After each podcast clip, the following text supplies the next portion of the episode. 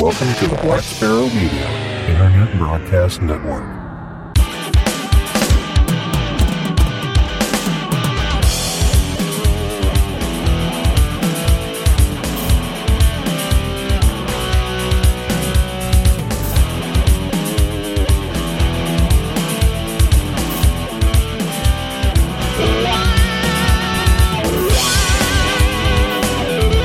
You are listening to Linux in the Ham Shack. LHS is a podcast about Linux, open source, and amateur radio for everyone.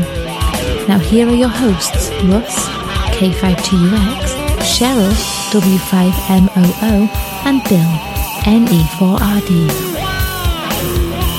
Well, hello and welcome, everybody. You have tuned in to episode number 293 of Linux in the Ham Shack. We are finally back at it. And it's kind of surprising that there's an episode tonight because I had an engine torn apart an hour ago. Uh, Bill is in West Virginia, um, zipping up tents, last I heard. And um, I don't know what Cheryl's been doing all day. Uh, Cheryl's been like running errands and doing her nails and Okay. All right. Those kinds of things. But anyway, we are here to do an episode, and it's our short topic episode, so we should probably get to it. I'm Russ K5TUX. I'm Cheryl W5MOO. Thank And you. I'm Bill, E NE4RD. Thank you for What doing that, that? right in the middle of my Right in the middle of the Hey. What? We have to make this interesting, right? I thought you were done. and I thought I was drowning there for a second. So I, I do tighten up the pauses. You could have you could have just waited a second. It would have been all right. That's a, you know the delay is not as much as it normally is, I guess, from Yeah. here. Yeah. so anyway, yes, episode number 293 is the short topic episode. So we're going to get into some short topics. Uh, we'll do some amateur radio, some Linuxy and open sourcey things, and then we'll combine them together in the Linux and the, or Linux and the Ham Shack segment toward the, toward the end there before we get to our social media roundup and all that. But we're going to talk, well, we're not going to talk about, Bill's going to talk about the World Scout Jamboree under, at least for ham radio purposes, under the call sign NA1WJ out there in busy West Virginia, which has been going on for over a week now. And so let, let us know what's going on out there in the world scouting world, Jamboree world. Yeah. That's right. I'm out here in West Virginia and it's hot. Hot, so hot. Living in a tent and then working in a tent and then walking from tent to tent. It is, uh, it's exciting stuff. No, we've, uh, we've been having a, a lot of fun out here. Um, there's, uh, 40, about 45, 46,000 scouts out here from over 150 countries, and uh, we we of course have about uh, geez, uh, I, I would guess somewhere between 8,000 and 9,000 staff, um, you know, handling all of the uh, all of the program areas and stuff like that. I mean, our area only has 32 staff members, but uh, but uh, there's a lot of stuff going on here to keep 46,000 people entertained. So uh, yeah, the the amateur radio station here at NA1WJ has been uh, pretty active. I did not pull the logs today yet, so I don't have today's number, but uh, let's say we're somewhere in the 3,000 QSO range. Um, we've done about 3,000 QSOs, and we've definitely had about 25, 2,600 kids uh, come through the station so far. So that's uh, that's good numbers. We uh, we're running the program uh, times uh, in the station from like around 8 a.m. to 5 p.m. Been running it since um, well officially when the uh, Jamboree opened on the 22nd, and we'll be continuing to run it until uh, about midday on the first. I think they officially closed the programs at 3 p.m. on August 1st, and that's when we'll start breaking down the station and we'll no longer be on the air. Um, but uh, if you're listening to us live or uh, listen to us on the radio, you can still catch us on the radio. We're we're trying to operate the station uh, at night as well. That's why I'm here. I'm actually at the tent where we have the station. Here with uh, uh, Bill Bode is also here tonight. Uh, N4 WEB from the Tampa Amateur Radio Club. He's uh, he's operating 20. I can hear him. you might be able to hear him too through the gate. he's uh, oh, about uh, 40 foot away from me, but uh, we're in a closed tent, a closed vinyl tent, so it's uh, very echoey in here and everything else. But uh, yeah, we've been having, had a good time. The stations have been operating quite well. We've had a little bit of intermod issues. uh, with uh, the stations. I mean, obviously, you put uh, uh, eight stations right next to each other, uh, you're going to have some issues. we found our 30 meter station was getting into our 17 meter and our 20 meter station because of loose coax. So always check your fittings and check your connections. um, but uh, yeah, the new antennas that we have here, we have. Thank the, you for that advice, Ranger Bill. Yeah, exactly. Check those coax. Check those coaxes, kids. Uh, yeah, it's like crazy. Uh, anyway, yeah, our new antennas have been doing great. Uh, I was just on the 40 meter station uh, just before I came on to the podcast here, and um, getting great reports uh, all over the place. So, uh, so they're doing really well. Those are from uh, JK antennas, and of course we have all the ICOM rigs here, and uh, they've been operating pretty well, with no problems with them. You know, pretty well expected. They're you know, the IC seventy three hundreds are pretty bulletproof, uh, uh, and I'm surprised they operate so well, so close together. you know, um, with a direct conversion receiver, it's you know probably not the best case scenario to slam slam them all within five foot of each other, all the coaxes within inches of each other, and the antennas within you know 60 feet of each other. So uh, worst case scenario, and uh, they're still working pretty well for the station here. We're, we've been active on. Uh, Pretty much uh, all bands. Uh, I would I would say not so much 80. 80's been kind of flat for us, a little noisy and uh, not too much activity um, pursuing on there. We might try again tonight. But 40 and up have, have been pretty good. We've been operating 40, 20, 30, 17. I think we dabbled a little bit in 15. I don't believe anybody's gotten on 10 yet. Uh, six meters been hot. We actually participated in the CQ Worldwide VHF contest and uh, put in quite a few cues on that on six meters. So uh, so that was done uh, while we were here as well. We have a have about a five element six meter beam up on top of the uh, 40 meter rotatable dipole and uh, a lot of fun, a lot of amateur radio fun. And uh, uh, if you want to check out some of the social media stuff that I've been doing while I've here, been here, check out the uh, NA1WJ underscore scouting on Twitter or uh, the Facebook, uh, the Facebook uh, for K2BSA dot scouting on Facebook.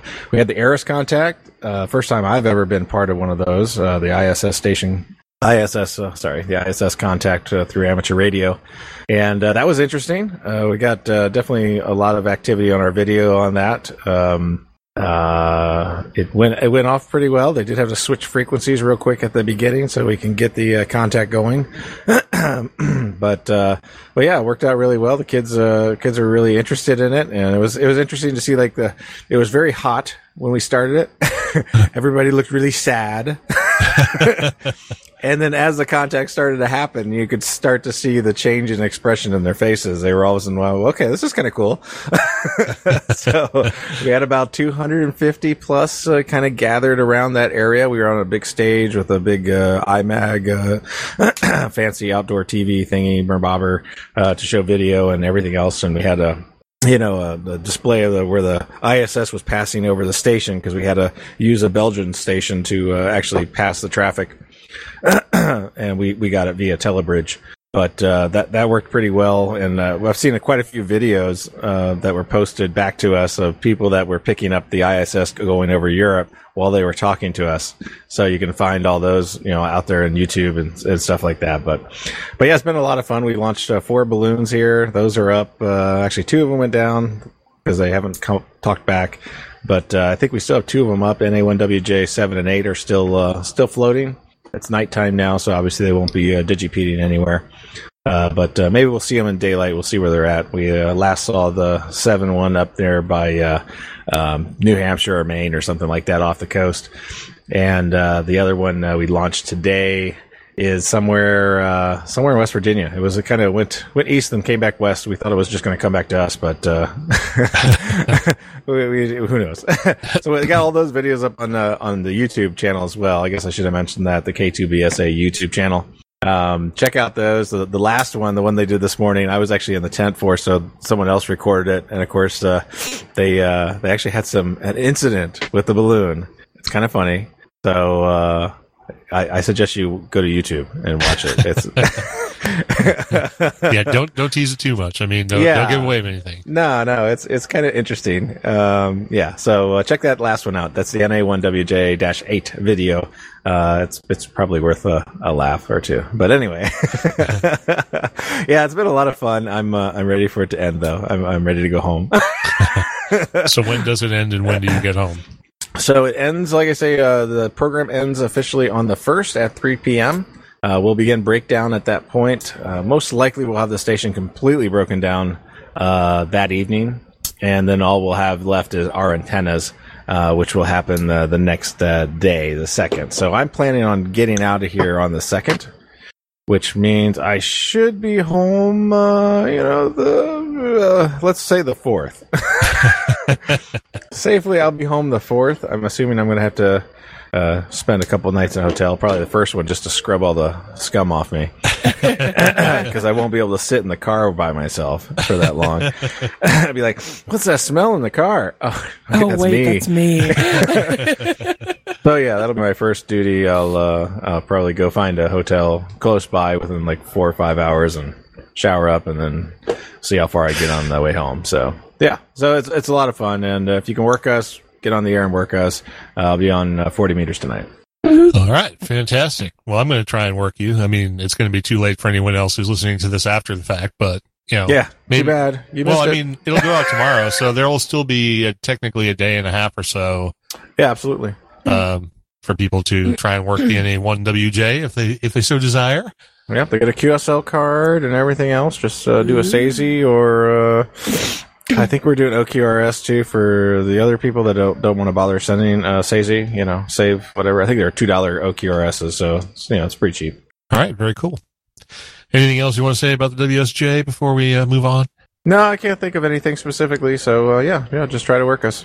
All right, fantastic. Have you guys been on the um like the DMR and the Jambo Echolink and all that stuff? Yeah, we've been on uh, Jambo Echo Link and we've been on D Star.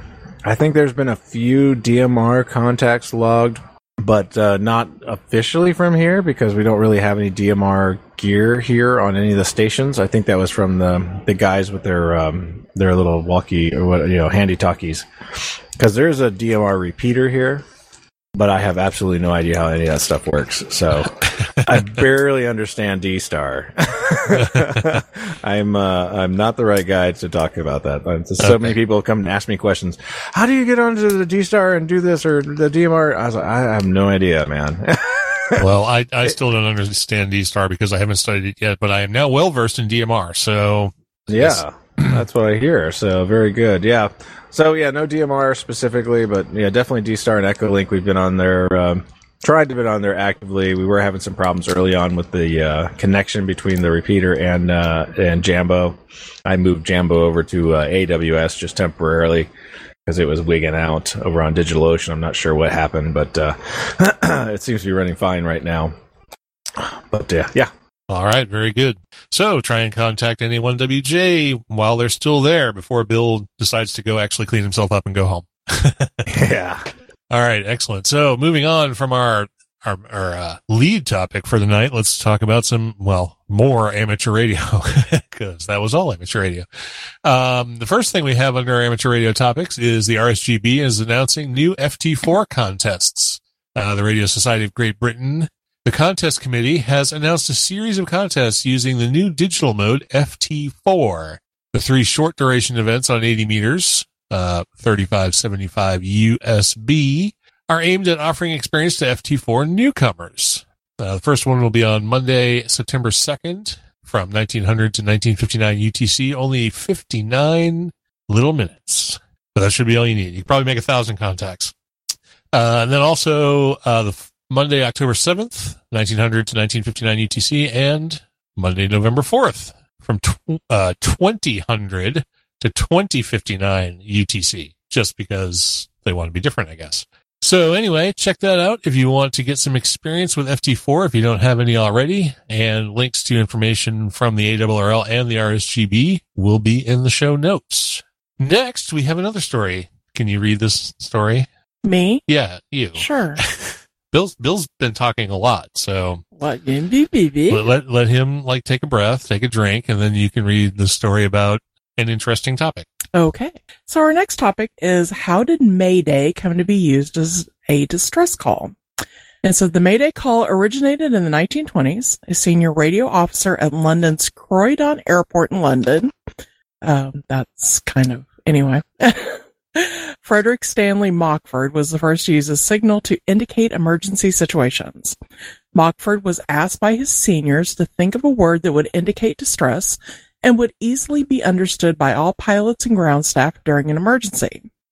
As much of the traffic at Croydon at the time was to and from Le Bourget Airport in Paris, Mockford proposed the expression Mayday, derived from the French word Maider, I believe, that means help me. No, actually, it's pronounced Mayday. Gotcha. Okay. Surprisingly enough. Gotcha. Which means help me and is a shortened form of Venez Mayday, which means come and help me. SOS for short for Save Our Souls, sent by Morse code, predates the use of Mayday. In 1927, the International Radio Telegraph Convention adopted Mayday as the radio telephone distress call in place of SOS. And that story came from EHAM linking to Live Mint. Okay, so didn't CQD precede SOS? Bill, Possibly, but it wasn't included in the story, so I didn't have that there. Okay, I was just curious I'll look that because I'm pretty well. This says that SOS started in 1927. Oh no, 1927 is when they adopted Mayday. Mayday. Um, But I'm pretty sure when the Titanic was going down, when they were telegraphing like the Carpathia or whatever, it, they were using CQD, not SOS. 1904 was CQD. Right. By the Marconi International Marine Telecommunication Company. All right. Well, there you go. Well, maybe they could have used SOS. SOS is certainly a lot more uh, recognizable Right. uh, than CQD, but yeah, yeah. I just thought the I thought it was interesting. I didn't ever really, never really Knew read what that the deal about was, Mayday. right? Yeah, no, it's, fu- it's funny that it was French. Mayday. It's actually Yeah. help me to help me. So you're actually, so you're not saying Mayday, M-A-Y-D-A-Y. You're saying M apostrophe A-I-D-E-R. You just don't know, know it. it. Right. right? Yeah, yeah. The pronunciation is is It's identical. actually the same, right? Yeah, Okay, yeah. so here's the thing. CQD was effective beginning 1st February 1904 1904 for Marconi installations. SOS was effective the 1st of April 1905 by the International Radio Telegraph Convention. So, Okay. so there you go. That's interesting. competing standards. Yeah, Yeah, competing Yeah. standards. Well, I, I think I understand why SOS took off because CQD, no. I mean, when Yeah. you're, when you're doing something in Morse code, you want it to be efficient, recognizable, blah, blah, blah, blah. And SOS has that. CQD, not so much. Not so much, right? yeah. All right. So anyway, moving on, we've got one more amateur radio topic for tonight, and that is capacitor selection and design for mag loop antennas. Bill. Yeah, if you're interested in building your own mag loop and uh, a bit confused at the capacitor selection and types, uh, this blog post here that I, I found the other day from KI5 AIF is a good summary of his trials and successes and errors. Uh, the short points to, for the for the whole article is you know build or buy your capacitor first and then finish the rest of your loop design based upon that capacitor. I know a lot of people think, oh, just build the loop. It's the easy part. Yeah, that sort of is the easy part, but yeah, finding that right capacitor is, is normally the issue. Uh, and the other thing he mentioned is uh, use a vacuum variable capacitor. Those are those big, fancy, expensive ones. From what I have experienced, many starting points with mag loops nearly all end with a purchase of a vacuum variable cap. Save yourself time and money spent on preliminary work and just buy the bite the bullet early. And yeah, that's because they're expensive. So uh, we have a link here to the KI5 AIF's uh, WordPress uh, blog. So check that out. Uh, it's a good resource if you're interested in building mag loops. All right. Very cool. I, I got to do more about learning antenna design because there's a, there's a whole world there. And I only, I've pretty much only ever operated long wires and dipoles. So, I mean, I know of all the other kinds of antennas, just never really used them. I saw something the other day about, um, a lawn, was it a lawn share dipole? Something, lawn chair dipole. No, So- I've seen something. I saw something about that recently. yeah, somebody apparently had plans or something for building a lawn chair dipole. What's that? Two lawn chairs separated by uh by coax. I think it's one. I think it's. Uh, a- I am- would assume because I did not read the article that it would be taking one of those metal lawn chairs that, Mhm. that are made out of metal tubing and probably bending it or cutting it or both into uh, the shape of a dipole. Um, Already. right, right here is the story on it. It says this summer, don't miss the chance to set up your very own lawn chair dipole. Don Wilson, N9ZGE, E, rigged up a dipole using his SG239 Smart Tuner and two lawn chairs. He plays the SG239 on a pole, then ran wires from the RF hot and RF ground connections, one to each of the chairs. Don reports that he not only made contacts with this antenna in his radio, but afterwards he had a place to sit down and rest while after or for a while after all that work. Now you can Hmm. DX from the park or even the beach. Yeah. And it's like our You don't green lawn chair. Pretty sure you don't want to be sitting in the lawn chair when you're making those contacts. He but- has the picture he has here has a chair sitting on what looks like a picnic table. yeah. So yeah. Yeah, Hard pass. We've talked about all kinds of weird antennas on the show before. We've talked about antennas that were like miles long. We've talked about antennas made out of cattle fencing, now lawn chairs. Yeah, whatever. Apparently if it's if it's resonant on some frequency, a ham will try and transmit through it. Uh, do what you gotta do. yeah, I guess so. All right, moving on to some open source topics. The first one is Core Control, a new FOSS Linux tool to help you control your PC with applications, profiles, fan, clock, and power control. Core Control aims to be flexible, comfortable, and accessible to regular users. That's you and me, regular users. You can use it to automatically configure your system with a program to, oh, when a program, no, use it to, please, okay. Let me eh, eh, eh, put my glasses back on. No, just kidding. you can use it to automatically configure your system when a program is launched. Works for Windows applications too. I guess that's important. It doesn't matter what the program is, a game, a 3D modeling application, a video editor, or even a compiler. It offers you full hardware control per application. The actual version of Core Control automatically applies profiles for native and Windows applications, has basic CPU controls and full AMD GPU control for both old and new models. The goal is to support as much hardware as possible, even from other vendors. So please see future work for more details. And a link to the GitLab project, Core Control, which is C-O-R-E-C-T-R-L, will be in the show notes if this is something that interests you. All right. Let's see. Can Cheryl handle this next one? Merge branch fro- uh, floppy? I'm going to guess no. Bill, merge Yeah. branch floppy. Yeah, so the merge branch floppy. So from a branch commit in Linus's branch of Linux, an actual working physical floppy hardware is getting hard to find. This is this is his notes. Uh, and while Willy was able to test this, I think the driver can be considered pretty much dead from an actual hardware standpoint. The hardware that is still sold seems to be mainly USB based, which doesn't require this legacy driver at all. So, is the floppy dead? Or should we say long live the floppy? We don't know. I'm assuming this is going to get merged in. I, I, you know, it's much like CD-ROM drives at this point. You know, when's the last time you saw a CD-ROM drive actually in a in a laptop? Or you know, I guess desktops maybe still come with a burner or something like that for uh, for giggles.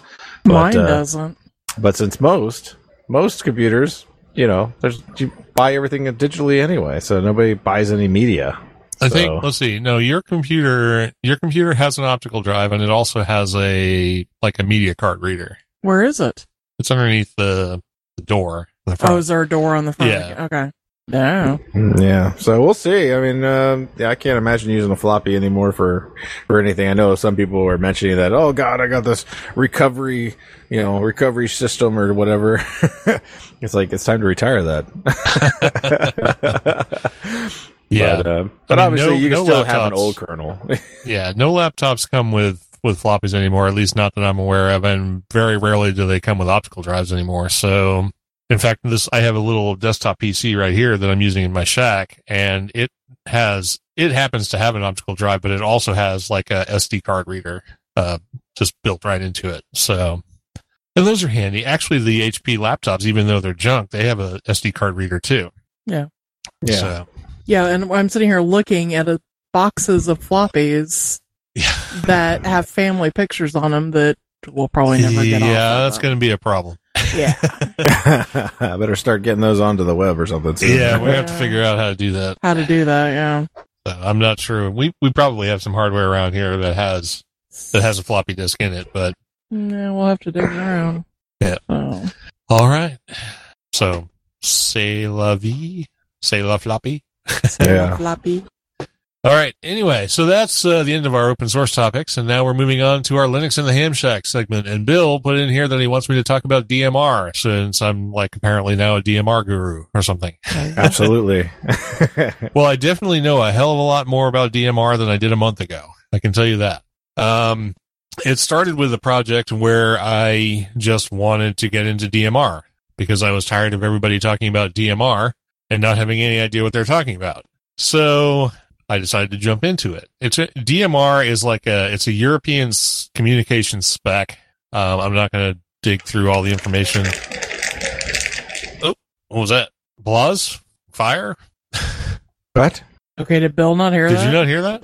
No, what was that? I don't Where know. It sounded like that come I don't know because it sounded like clapping or Yeah, it's something burning. I'm not sure. Oh, oh, that might have been me. Was it this? Oh yeah, Maybe, yeah. Oh, okay, yeah. Sorry, sorry. I was throwing away my trash here. Sorry, I had my I had my crackers in my in my bag of nuts for lunch, so I was Aw. snacking on them. Yeah. All right. So so I want to talk a little bit about the setup that I have, and I want to talk a little bit about DMR, but I want to do it without making this a treatise or a deep dive into DMR because that really should be in a deep dive episode. But unfortunately, when you talk about DMR, it gets pretty deep pretty quick. well, maybe just talk about the hardware that you bought and kind of what you did. yeah that. that's that's basically what i'm going to do i'm going to try and touch on some of some of how dmr works um when i do that but without getting into a deep dive we will actually do a, a really good deep dive on dmr at, at, at a future episode so what i did what i bought initially was a zumspot uh, rpi 3 hat it's just a little board with a smc antenna connector on it it's uhf so it operates on 70 centimeters it has, I believe, a 10 milliwatt output, and it's created to turn a Raspberry Pi 3 into a DMR hotspot. Now, a DMR hotspot can be thought of like an Echolink simplex node.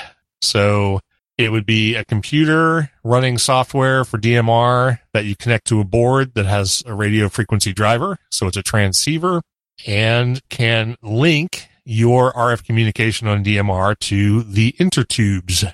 Um, the nice part about it is it uses a Raspberry Pi. It can also use a Raspberry Pi Zero, but I chose the Raspberry Pi version. And they also have a version that comes with a little TFT LCD screen that attaches to it. So you can actually see DMR information right on your Raspberry Pi while it's operating. I opted to not get that option. Uh, it wasn't that much more. I think it was only 20 or 30 bucks, but the version that I did get allows me to add that later if I want it. But I've been monitoring all the DMR activity on the hotspot via the web. It has a web based interface. And so I didn't need the little TFT screen and I'm not usually sitting near where the hotspot is anyway. So the screen seemed kind of useless to me. Um, now the software I'm using is a software that was mentioned on the show.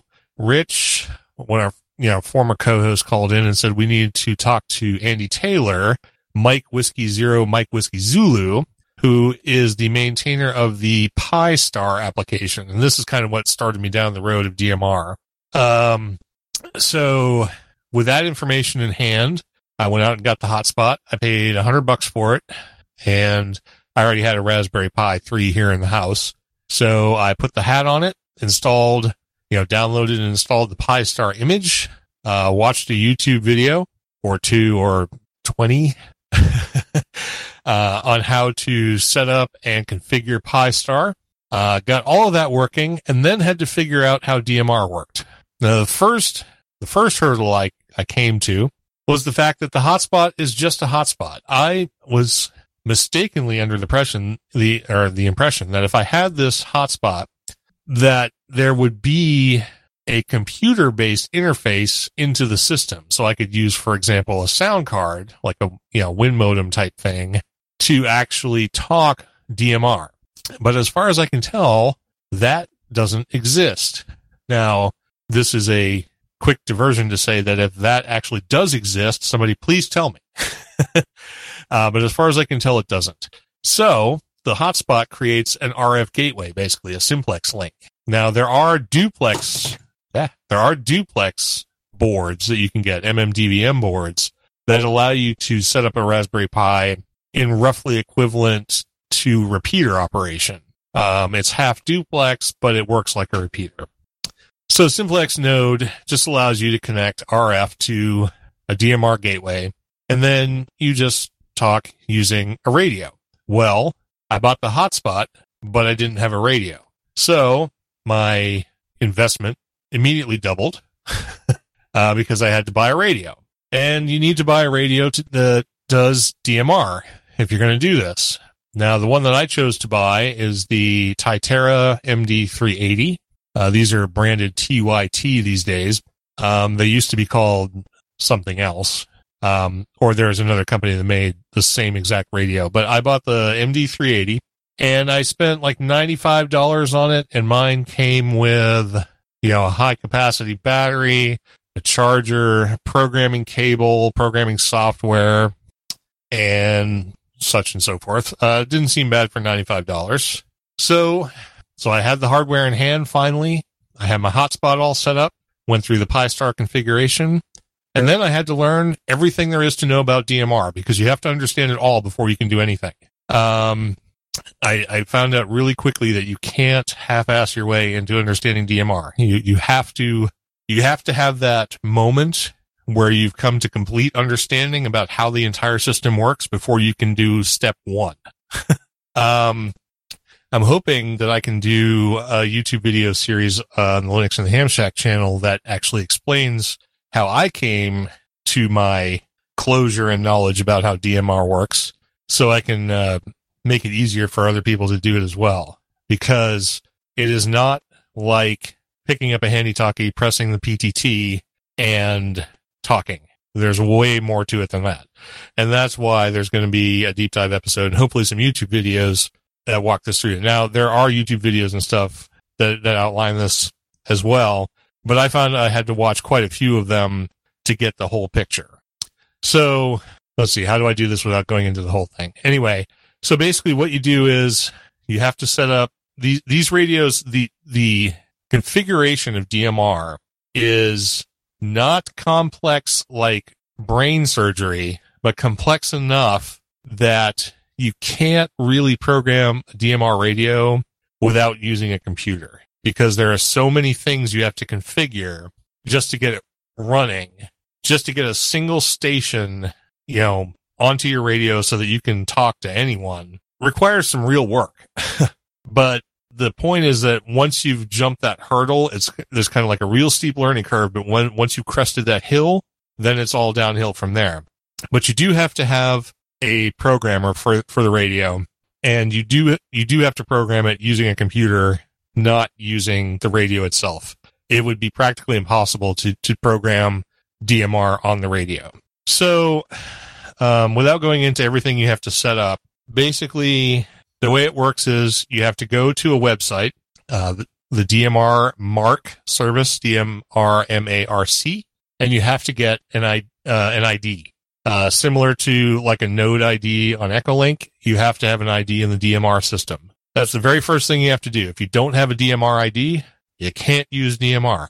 And you do have to be a licensed amateur in order to get a DMR ID. You have to actually send them a copy, not, not a physical copy, but a, like a picture of your actual amateur radio license. They will then issue you an ID. And I believe anything you get nowadays will be a seven digit ID starting with three. Uh, if you're in the United States, I believe that varies by country or area. Uh, my DMR ID is 3144897. So the system knows me by that ID. You have to program that ID and your call sign into Pi-Star in order to get Pi-Star, the hotspot to actually do something. Um, and then there's a lot of other configuration that'll be talked about in a future episode. But once you've done that, then, and once you've got your radio set up, you have, um, connection to either individuals which are called personal calls, where you can connect your DMR ID to directly to someone else's DMR ID, whether RF or internet completely. And that is just like a person to person call that will go through the system. And that actually has a, like a BBS type setup where there's a mailbox for uh, sending and retrieving informa- uh, messages and things like that. Or you can connect to chat rooms or what in the DMR world are called talk groups. Uh, there are, there are two large DMR networks. There's the DMR Plus network and the Brandmeister network. Um, they're, they're sort of kind of coordinated these days and they tend to align their talk group numbers equivalently. So no matter which one you're connected to, you should know what the talk group numbers are. Um, and there's a list. You can just go on the web and search them. For example, talk group number 91 is called worldwide. And that is basically if you connect to talk group 91, you will likely hear people using DMR from anywhere in the world. And then there are lots of other more specific talk groups. There are ones for states, regions, countries. Uh, there's one for maritime. There's one, I mean, there's several for EMCOMM. there's stuff like that. And you, like you said, you, you know, in order to use these talk groups or know which ones you want to use, you just go to the Brandmeister or the DMR Plus network sites and look them up. They'll tell you what's what. So once you know what your groups are and you have your radios programmed and you have your little hotspot at home, or you have access to a DMR enabled repeater somewhere near you, uh, you can key up on one of those talk groups.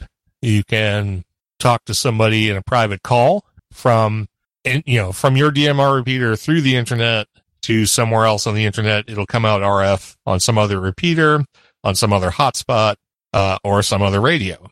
So in a way, it's like all of the other digital services like Echolink and D-Star, Yaesu System Fusion.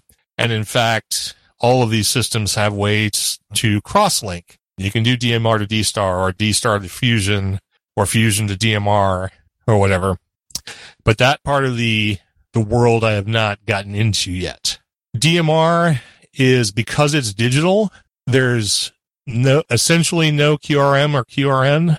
Um, there can be bit errors in transmissions depending on how good the connection is between a repeater and a radio or something like that, but you're never going to get, you know, noise. You might get some audio dropouts or garbled, um, you know, phrases, things like that. But for the most part, signals are pretty pure and the, you know, the little Zumspot hotspot, and there's lots of different hotspots. There's MMDVM hotspots. There's, uh, many more than I can't think of. Hopefully I'll get links to all those in the show notes so you can, you know, choose the one that's right for you. But once, you know, once you got your radio, once you're connected to it and once you sort of understand how DMR works, it's a pretty cool system. And I personally used a special hacked firmware for the Tytera MD380. It's called, what do they call it? MD380 tools with a Z. And if you, if you flash your MD380 with that, it gives you a whole bunch of extra functionality and it also allows you to download the entire DMR ID database into your radio so that when somebody keys up and your radio displays the DMR ID, instead of just showing the, the number, it actually does a lookup for the table in your radio and shows you the call sign, the name, the location, and everything else about that, that contact, uh, right on your radio, which is pretty neat you definitely don't get that in other systems. Um, so you can just like pop on to Talk Group 91. And if somebody is talking, you just look at your radio and you know exactly who's talking. You don't have to, you know, because all that information is sent in the transmission. Uh, you don't have to wait for them to ID or anything like that. You just know who it is. Um, I'm, I'm finding DMR pretty interesting. I was, I actually programmed a zone for a local repeater as well. So that when I'm not at the house, I can use DMR uh, from one of the two repeaters that are in a nearby town that, that are actually DMR enabled. And I was actually able to listen to the North America talk group, uh, through a repeater on my little DMR handheld. And that was pretty cool. And even though I was in the car with one watt connected to a repeater, all of the connections to me or all the connections I was listening to, uh, were 100% crystal clear digital audio. There's a, because of the codec, there's a little bit of you know, roboting and stuff every now and then. but it's so nice to hear super clear audio. And, and of course I was listening to North America. So I was hearing stations from Oregon and New Jersey and, and all over North America on my little handy talkie, uh, using a local repeater. So I gotta say, I'm really digging DMR. Um, it's, it's only one of the digital communication technologies that's out there. I'm hoping to learn as much about D-Star and System Fusion and NXDN and P25 and all the other ones that are out there as, as well. Uh, but DMR is the one I chose to, you know, start with. And it turns out the ZumSpot has the ability to do, uh, all of those modes. It can do, it can do DMR, D-Star, Yaesu System Fusion, P25, and NXDN. It can do all of them. So if you have any of those radios or any device that can operate on any of those modes, the ZumSpot can be a hotspot for it. And it can also do cross-linking, but that's going to be something for a later topic because I have not dived into that yet. So on the ZumSpot, Uh-huh. um, did it come with its own like prepackaged OS to load on your Raspberry Pi? No, that's what PiStar is. PiStar is the is the OS Oh, okay. So you loaded PiStar, and and that that took care of that all the configuration. Right, it's pre-configured for a whole bunch of different um, hats and uh, other MMD DVM devices, USB ones, etc. And what about the that like uh, is that like a Raspbian as well, or Uh, I, I believe it's based on Raspbian, yes, um, Okay. but it presents everything as a web interface. You don't Oh, okay. you don't you don't have to get into the OS pretty much at all. I did because I I wanted to set up a static IP address on my Pi, but Yeah. that's the only thing I had to do through the CLI. Everything else is controlled by the web GUI. Awesome, awesome. And if you have a you know a uh, Wi-Fi enabled Pi, which I do, um, you set it up initially by connecting to it through a physical connection, and then it allows you to set up the Wi-Fi. You enable the Wi-Fi, and then you never have to touch the Pi again. You put it somewhere it's Wi-Fi enabled. You connect to it, and you do everything through the GUI. Nice. Yep, and it even monitors the system. It gives you like CPU temp, uh, CPU load, all that stuff right through the GUI. So while you're monitoring your, you know, your digital connections and seeing who's talking and everything else, because it gives you a list. It shows you who's coming in through the RF, who's coming in through the network, et cetera, et cetera.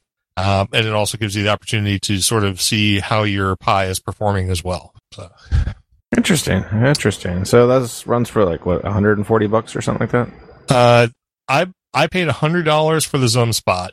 Oh, okay. Um, you can get a Zoom that was spot. on Prime Day, though, wasn't it? no, no, no. Oh. You can get a ZumSpot that has a um that is the ZumSpot itself with a Raspberry Pi Zero and the TFT screen for like 149 bucks. So Oh, that's okay. that's like everything all together, and I believe it already comes with PiStar on it. Ah, that's what I was looking at here. Yeah, uh, that's that's like the complete solution. Okay. Okay. Uh, so that this you just bought the actual board itself. I just bought the board because I already had a Pi 3 I wasn't doing anything with, and I didn't feel like I needed the LCD screen because I'm never at the hotspot when I'm using it. I'm always doing it through my radio. So, cool. Cool. Oh And- yeah, it's interesting. Interesting use. Hmm. yeah, and if you have if you have any digital radio, like let's say you have a D Star radio, um, or a, or a Yaesu System Fusion radio, um, it can do any of them. It doesn't have to be DMR. It just happens to be that that's what I started with. So I could have bought a ZumSpot and a D Star rig and and done and gone that way, but I didn't. oh, did you go away? No, no, No, no. okay. I was just. Now the gateway, the gateway can like you can have the ZumSpot on all of those modes yeah. all the time. But if you don't have a radio to decode them, it's kind of useless to you. Ah. So how far away can you get from the ZumSpot? Um, I got to tell you, surprisingly far. Yeah. Um, I I tested this out the other day. I got about three quarters of a mile from my ZumSpot and was still able to use it. Wowzers! And it's only a 10 Till milliwatts 10 of power. milliwatt. Yep. Well, cool. Another good use for a Raspberry Pi. Yep, absolutely. I, I mean, I literally had the thing sitting on the shelf for probably a year, maybe more. And this came along and I was like, oh, hell yes, I, I can now use my Pi for something. and it, it has been flawless. It really has. Um, it's sitting up on there, there on the shelf. And anytime I want to kick on DMR and listen to calls from all around the world, I just, uh, connect to Talk Group 91 and they all start flooding in. I've heard calls from places I didn't know existed. Interesting. Yeah. So it's really cool.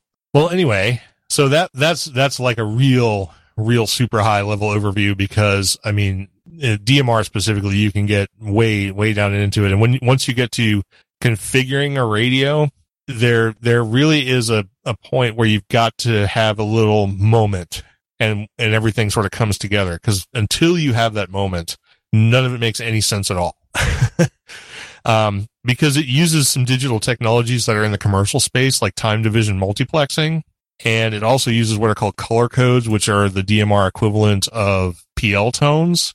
But if you just come across all these, all this terminology, like time slots and color codes and blah, blah, blah, and you have never heard this stuff before, um, it, it gets frustrating quickly. So I hope to uh, do some, do a deep dive and do some YouTube videos that take some of that frustration away. The, the frustration that I felt. All right. Well, that is all I have to say for DMR today. Uh, we were we're definitely going to revisit it though, um, because there's lots to be said about it. And since I already have the hotspot and it can do all those other modes, I may just figure out some way to uh, like you know activate D star and then figure out the world of D star as well. So we'll get to that when we get to that.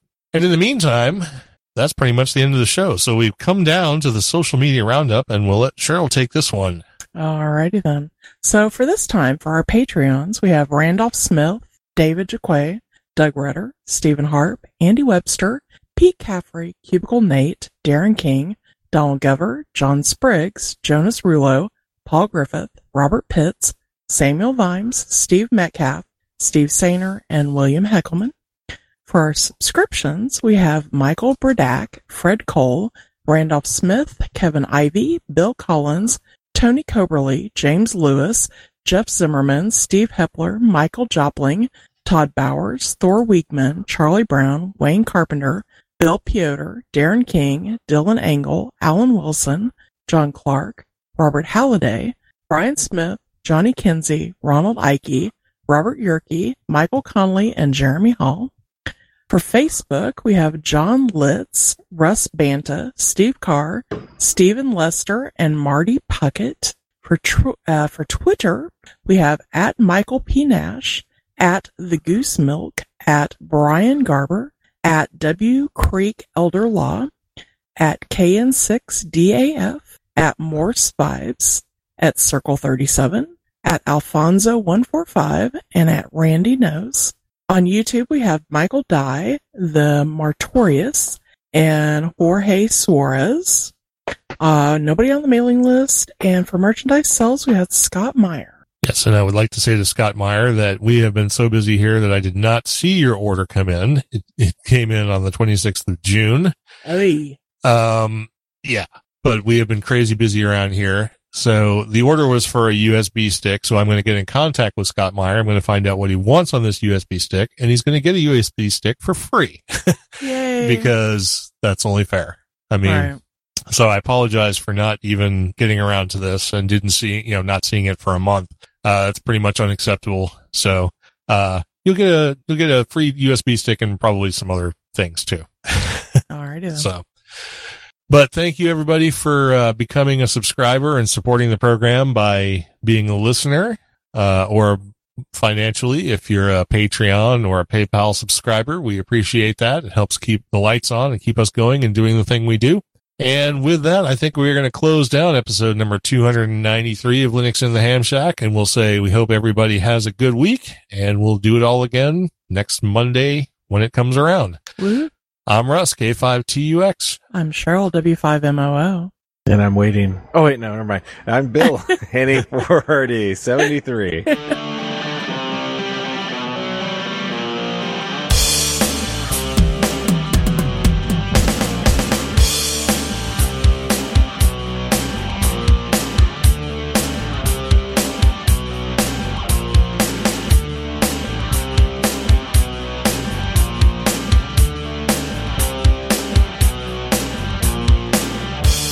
listening to this episode of Linux in the Ham Shack.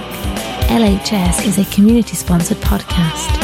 The live show is recorded every Monday night at 8 pm Central Time, plus or minus QRL. Connect to the live stream at url.bcts.info stroke LHS Live. Our website is located at lhspodcast.info. You can support the podcast by visiting the LHS Patreon page patreon.com stroke LHS podcast or by using the contribute link on the homepage. Get in touch via social media. We have a presence on Discord, Facebook, IRC, Twitter and YouTube. Our IRC channel is hash LHS podcast on the Freenode network and the Discord invite link is url.bcts.info stroke discord. You can also drop us an email info at lhspodcast.info or leave us a voicemail at 1-909-LHS show. That's 1-909-547-7469. Visit the online LHS merchandise store at shop.lhspodcast.info for fun and fashionable show-themed merchandise. Become an ambassador and represent LHS at a local Linux convention or handfest. Email ambassadors at lhspodcast.info for more information or visit the homepage for details. Until next time, remember to always heed your hedonism.